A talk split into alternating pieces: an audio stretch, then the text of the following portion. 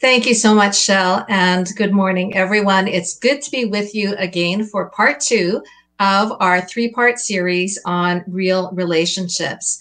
You'll see on screen that our focus today is on singleness and marriage. That's the short version of the title, and I think of it in the longer form as honoring singleness and marriage in a lonely world that loneliness in our world as it relates to singleness and relationships was brought home to me again uh, just recently in a scene from a popular TV comedy.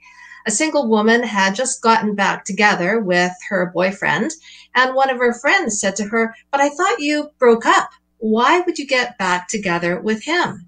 And the young woman replied, Well, yeah, I got back together again with him. I just didn't want to be alone for New Year's Eve. So, part one of our series in January was Forging Friendship in a Lonely World. I noted that in an Ipsos poll last year, 54% of Canadians said they felt lonely or isolated, not just for New Year's Eve, but just as part of their life. 54% of Canadians. And of course, the ongoing pandemic with the physical distancing and restrictions on gathering in person has contributed to that sense of isolation. Yet, even during this time, even during COVID, we can forge real friendships and be in community with one another and with God. So, for part one, we took a closer look at the New Testament book of Philemon and what we could learn about forging friendship. Today, we focus on honoring singleness and marriage. But instead of concentrating on just one book of the Bible, we'll survey a number of biblical texts from God's original intention in creation to the teaching of Jesus to the experience of the early church there's much more that could be said about singleness and marriage, and you can definitely dive deeper in your home church discussion. So today is really just a beginning, just a catalyst for that as we look at honoring singleness and marriage. Then next month in March, we'll turn to valuing family. In a recent article in The Atlantic, David Brooks notes how the family has changed over the years from the big interconnected extended family that has fragmented then into the nuclear family of parents and children.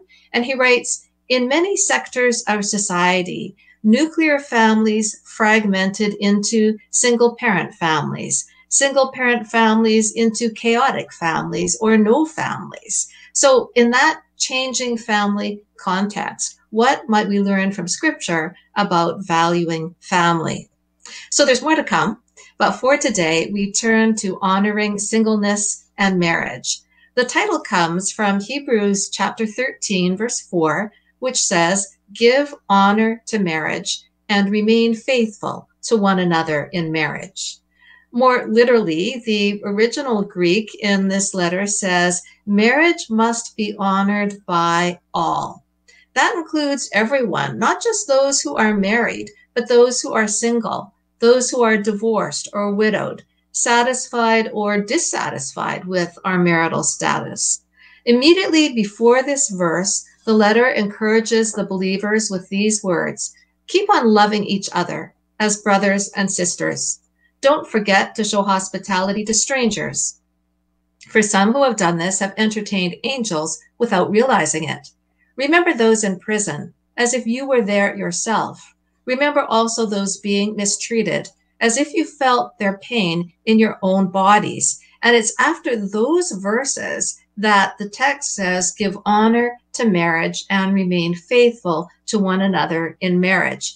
So in the book of Hebrews, honoring marriage is part of a way of life for everyone. That includes honoring brothers and sisters in the Christian community, honoring strangers, it's part of an entire network of relationships that includes those in prison and includes those who are mistreated.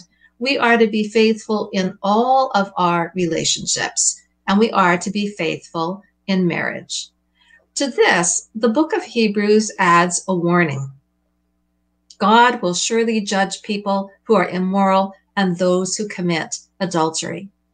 The word adultery literally means breaking wedlock or breaking marriage. And we might think immediately of adultery as a physical and sexual breaking of marriage. But it may also be an affair of the heart, where we start giving the love and the time and attention that should go to our marriage partner to someone else. Jesus said, anyone who even looks at a woman with lust has already committed adultery with her in his heart.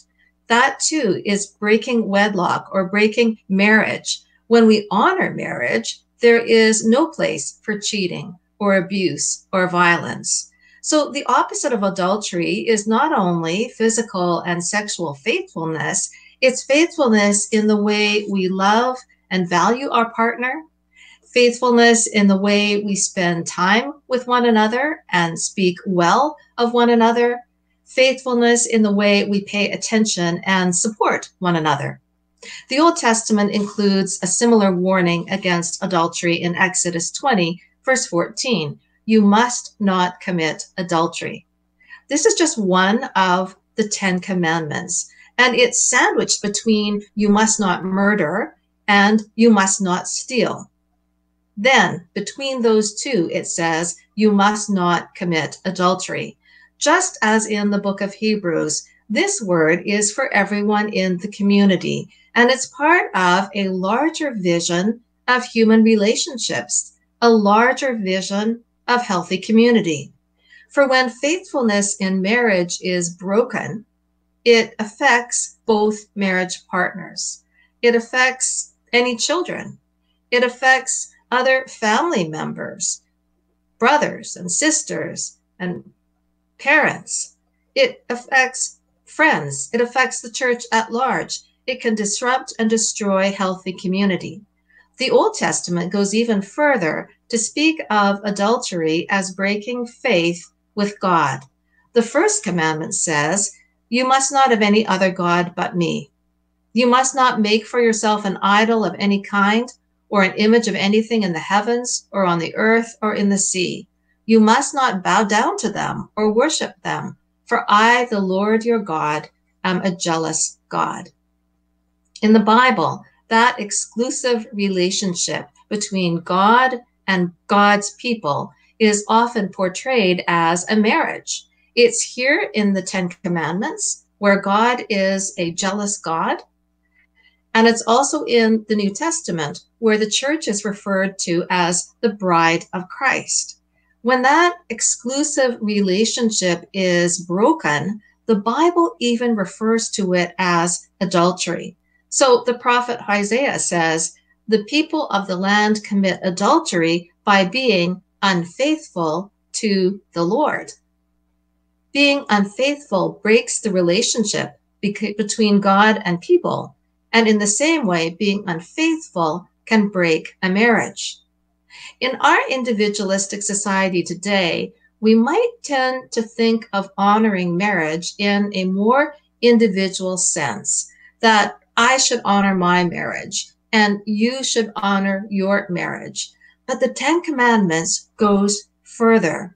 The last commandment says this, you must not covet your neighbor's house.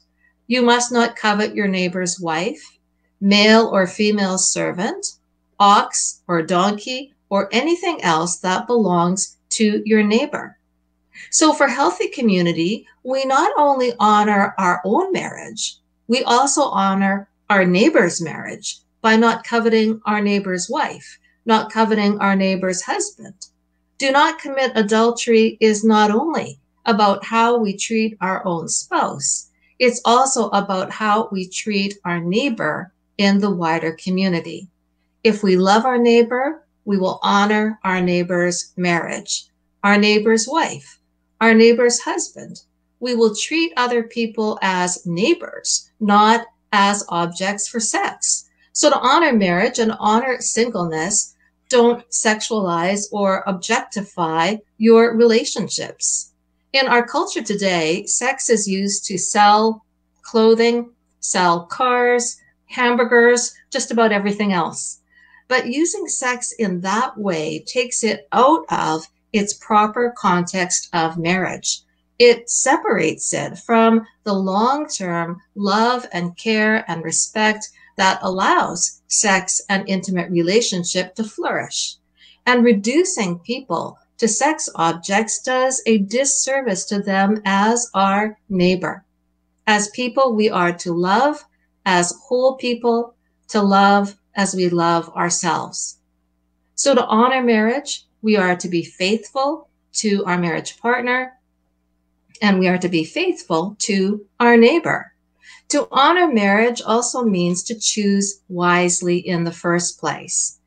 As a pastor, whenever I've been asked to perform a wedding, part of my role has also been to offer premarital counseling, where I talk with a couple about marriage expectations that they might have, about communication, about family, about friends, about spiritual beliefs, and other areas of married life.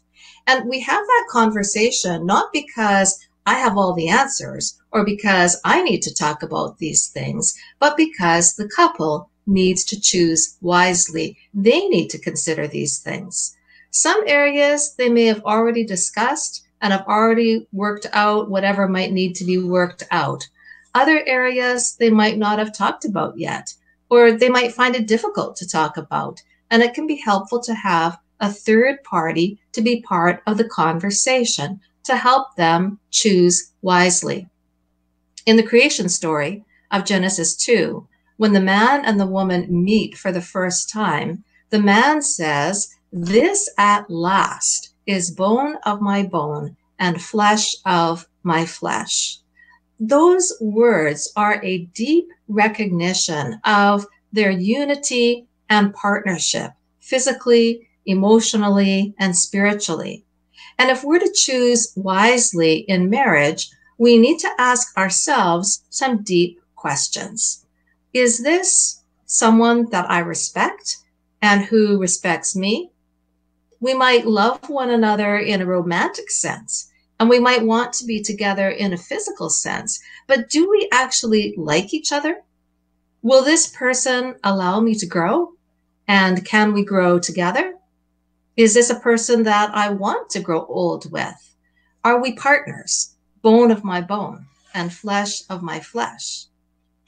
After this recognition in Genesis, the text goes on to say, For this reason, a man leaves his father and his mother and clings to his wife, and they become one flesh. I've always found that wording kind of unusual because in biblical times it was customary for the wife to join her husband's family and they would live together as one large clan. But even when the man might not physically move away from his family, he still, in a sense, leaves his father and mother and joins with his wife to become a new unit. They have a new relationship and they need to leave the families of their childhood and youth to form that even today, if a couple may not physically leave their families, even if they live with one or the other sets of parents, in a sense, they will leave as they become one with their new partner. They have a new bond that is meant to last a lifetime. As author George Sweezy writes, it is not destiny that makes a person the one true love. It is life. It is the hardships that have been faced together. It is bending over sick beds and struggling over budgets. It is a thousand goodnight kisses and good morning smiles. It is vacations at the seashore and conversations in the dark. It is growing reverence for each other, which comes out of esteem and love. So, to honor marriage, we need to make that kind of lifelong commitment and commit for better or worse. The traditional marriage vows are for better, for worse, for richer, for poorer, in sickness, and in health. Marriage is a relationship that embraces all of those experiences and more. It's not just an economic relationship, it's not just a relationship based on appearance. In the history of marriage, it has sometimes been treated in those ways. Royalty have sometimes entered marriage to maintain their power or to forge a new alliance. The wealthy have sometimes entered marriage to preserve or to enlarge their land holdings. But that was not God's intention for marriage. In Genesis 2, God created the first human being, but because that first man was lonely, God created a woman. Together, the man and the woman were to be in relationship with God and relationship with one another.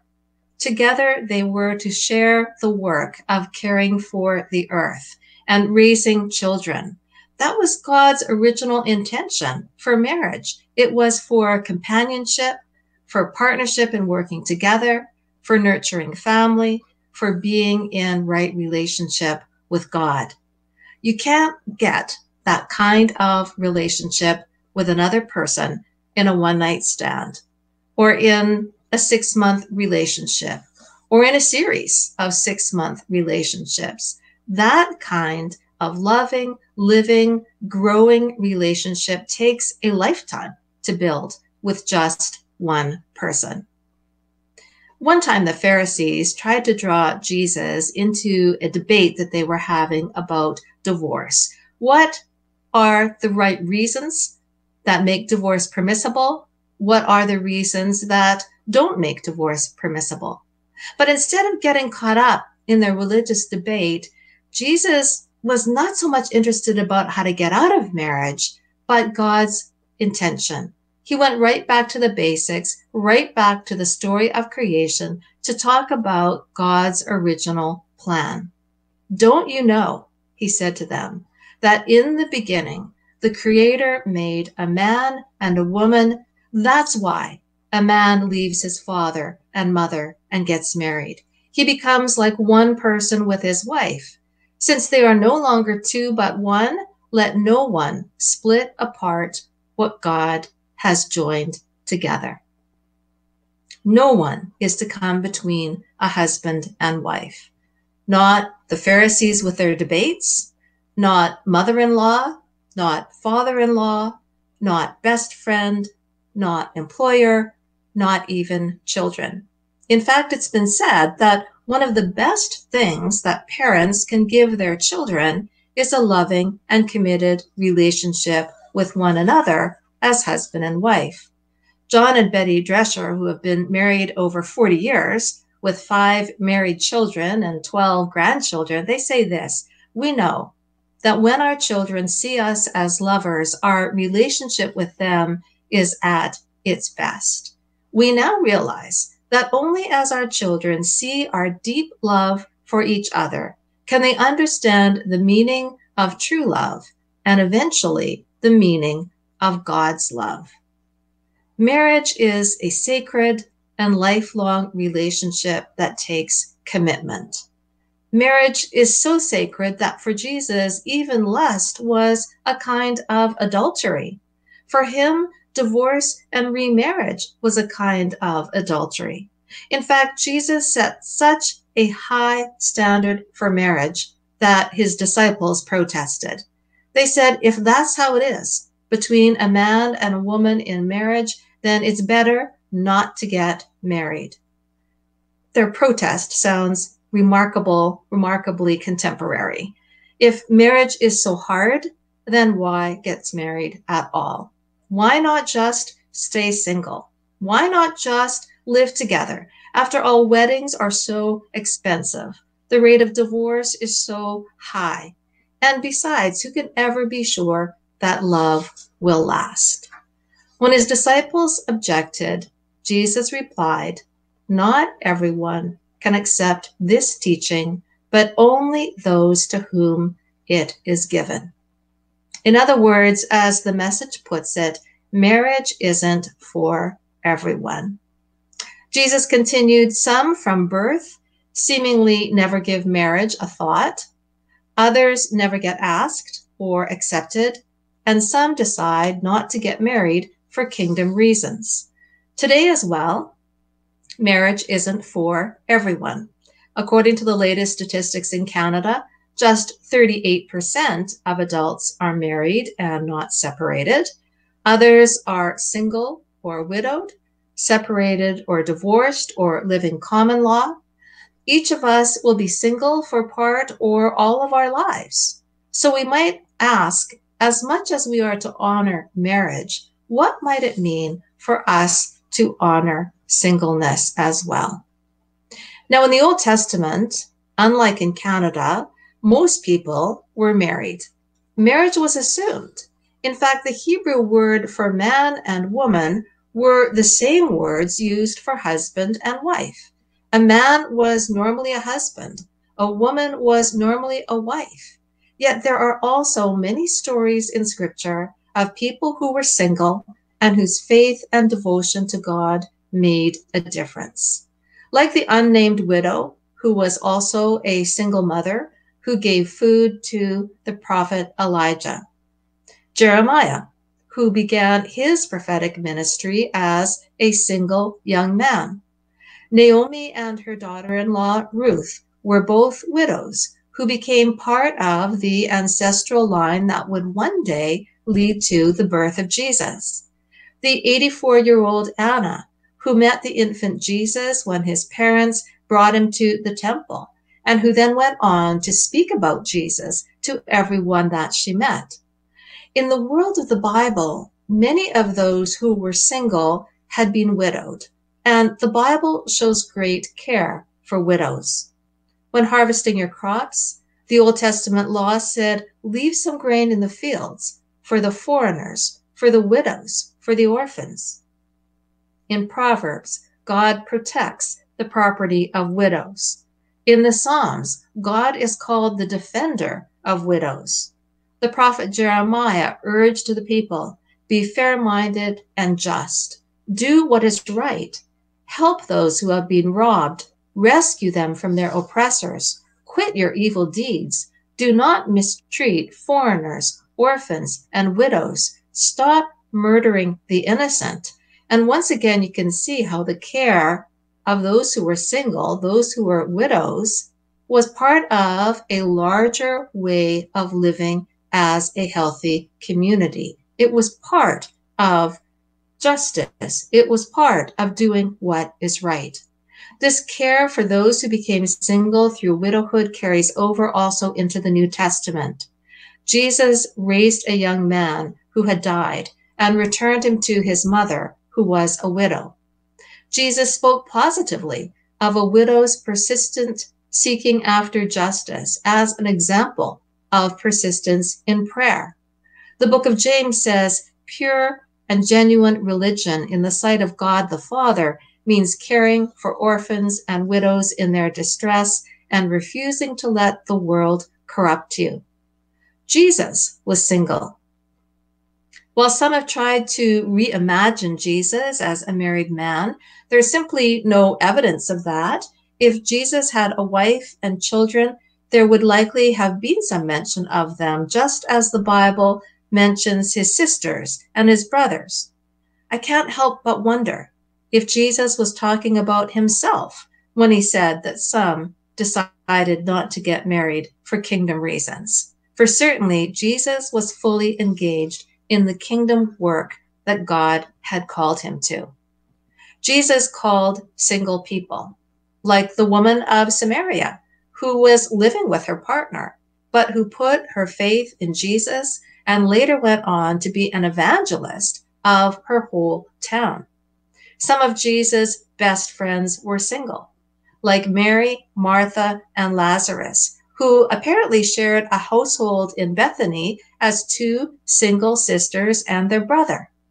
The Apostle Paul who was a single evangelist and church planter. In the early church, Philip the evangelist had four single daughters with the gift of prophecy. But none of these single people were simply marking time, waiting for their better half to come along. As singles, they were serving God and serving the church. They were reaching out to other people. They were whole people just as single people today are whole people.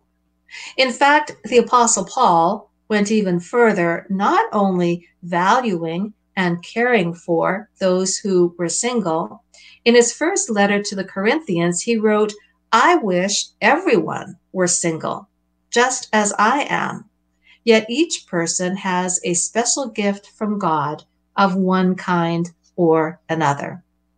I like the way the message puts it. God gives the gift of the single life to some, the gift of the married life to others. Being married and being single are both gifts. And so the apostle says in the same chapter, each of you should continue to live in whatever situation the Lord has placed you and remain as you were when God first called you. So if you're married, he says, then practice mutuality, practice partnership where husband and wife fulfill each other's needs. If you're not married, then don't seek after marriage. Whether you're single or married, it is a gift from God. So to honor both singleness and marriage, don't determine value according to marital status. Each of us is precious to God as individual people. Our worth does not depend on our marital status, but on God's love for us. And that doesn't change whether we're single or married. We don't need to think less of ourselves if we are single or less of other people who may be single. Singleness is a gift, and its giver is God, who loves us and who counts us precious. So in the church, we cannot determine a person's worth by marital status. Instead, we need to realize that each person, married or single, is worthy and precious to God, loved by God. And each person, married or single, is worthy and precious and has something special to contribute to our community together. A young single woman from North America went to teach English in Zambia and was part of a church there during her term of service. She noticed something different about the church and about the worship service compared to her own church in North America. In North America, she had been used to a church where people who were married generally sat with their spouses. But in the Zambian church, the people didn't sit in couples or even in family groupings of some kind. Instead, it was the women who sat together in one section.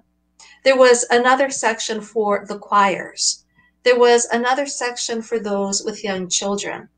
Because of that seating arrangement, she had a hard time figuring out which church members belonged to which family, who belonged together. So she asked the pastor, Why do the people sit in this way?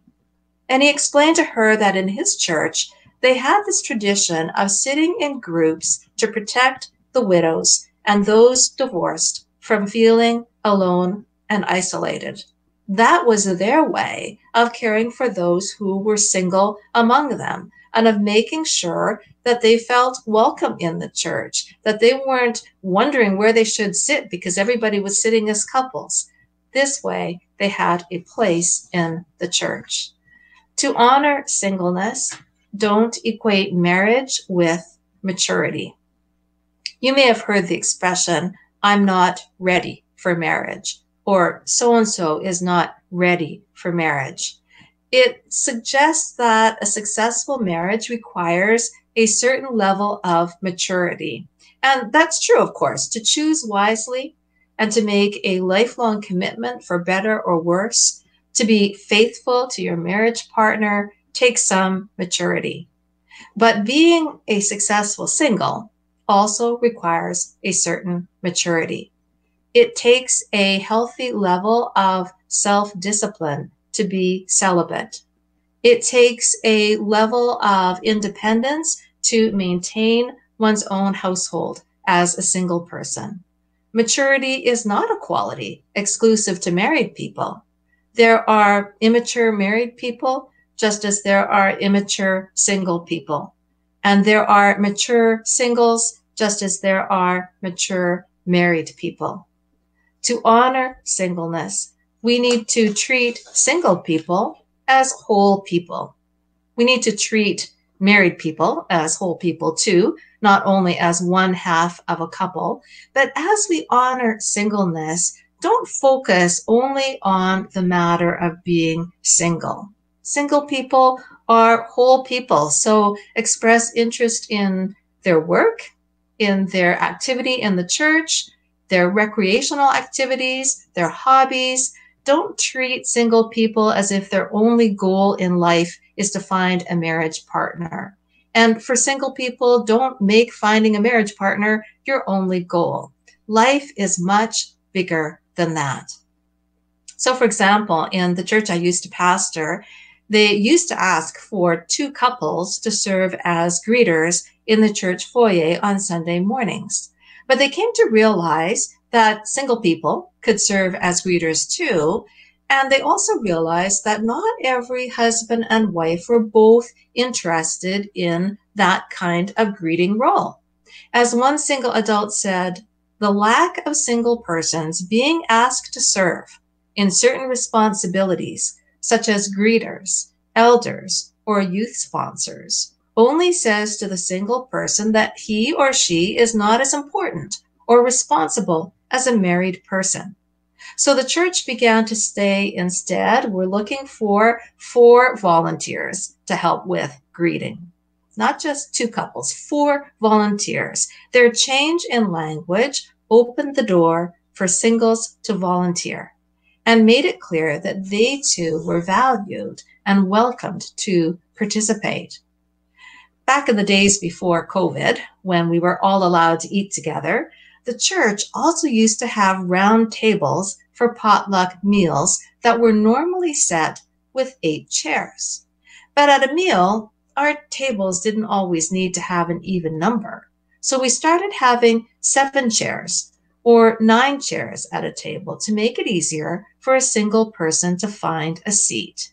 We encouraged married and single people to mix as part of being a healthy community together. That included maintaining friendships with those who became suddenly single through divorce or death of a spouse. In those cases, sometimes it can be difficult to know what to say, but caring for the suddenly single is part of that biblical model of caring for widows. Continue to greet that suddenly single person. Continue to include them in your circle. If they need to talk about their loss, let them talk. If they need to be silent, let them be silent. If they need to cry, let them cry. If they need to do something fun with you, then go and have a good time together. Don't drop your friendship because they are now alone. Now, in his letter to the Corinthians, the reason Paul wished everyone were single was because it would help them serve God. He wrote, I want you to be free from the concerns of this life. An unmarried man can spend his time doing the Lord's work and thinking how to please the Lord. But a married man has to think about his earthly responsibilities and how to please his wife. His interests are divided. In the same way, a woman who is no longer married or has never been married can be devoted to the Lord and holy in body and in spirit. But a married woman has to think about her earthly responsibilities and how to please her husband. He says, I am saying this for your benefit, not to place restrictions on you. I want you to do whatever will help you serve the Lord best with as few distractions as possible. With these words, Paul meant to encourage those who were single, not to restrict them from marriage, but to help them appreciate the gift of their singleness as a time to devote themselves to God. But I wonder today, is it really easier for a single person to give undivided devotion to God? That might have been true in the world that Paul lived in. At the time when First Corinthians was written, Single people often lived with other family members and were supported by them. But those who are single today might question Paul's assumption here. For unlike the singles of Paul's time, many singles today live alone and they maintain their own households. They have to earn their own living, organize their own household, do all their own chores. Unless they live with other family members or have roommates, they may have to work harder at maintaining family connections and establishing other personal relationships. Being single today is not exactly free of concern and uncomplicated, even if it may have been in Paul's time. But although our culture around being single and married has changed over the centuries, Paul's message remains the same. His point is that married or single, our concern should be undivided devotion to God. That call is something we all have in common, and it's a challenge to all of us, whether married or single. When Jesus was asked, What is the greatest commandment? He didn't set out one commandment for those who are single and another commandment for those who are married. For all of us, he said, This is the greatest commandment. Love God. Love the Lord your God with all of your heart, with all of your soul, with all of your mind, with all of your strength. And the second commandment is like it love your neighbor as yourself. As we seek to love God and to love our neighbor as ourselves, honoring singleness and marriage is part of that. So may we choose wisely and make a lifelong commitment to our marriage partner for better or worse May we see others as whole people, whether they are married or single. May we treat others as neighbors, not sex objects. May we honor our neighbor's marriage as we honor our own. In all our relationships, may we be faithful and may we seek to love God with an undivided heart and soul and mind and strength. Let's join together in prayer. Almighty and gracious God, we seek to honor you in our worship and to follow you in all of life. Whether we're married or single, or feel that we're somewhere in between, whatever our circumstances, whatever our struggles, help us to love you and love our neighbors as ourselves. By your mercy, enable us to be faithful to you, faithful to our marriage partner, faithful as singles, faithful friends, faithful as brothers and sisters. Forgive us when we fail. Move us to true repentance and reconciliation. Thank you that when we are struggling, when we are not sure of the way forward, that you are our refuge and strength and a help in times of trouble. We pray in the name of Jesus. Amen.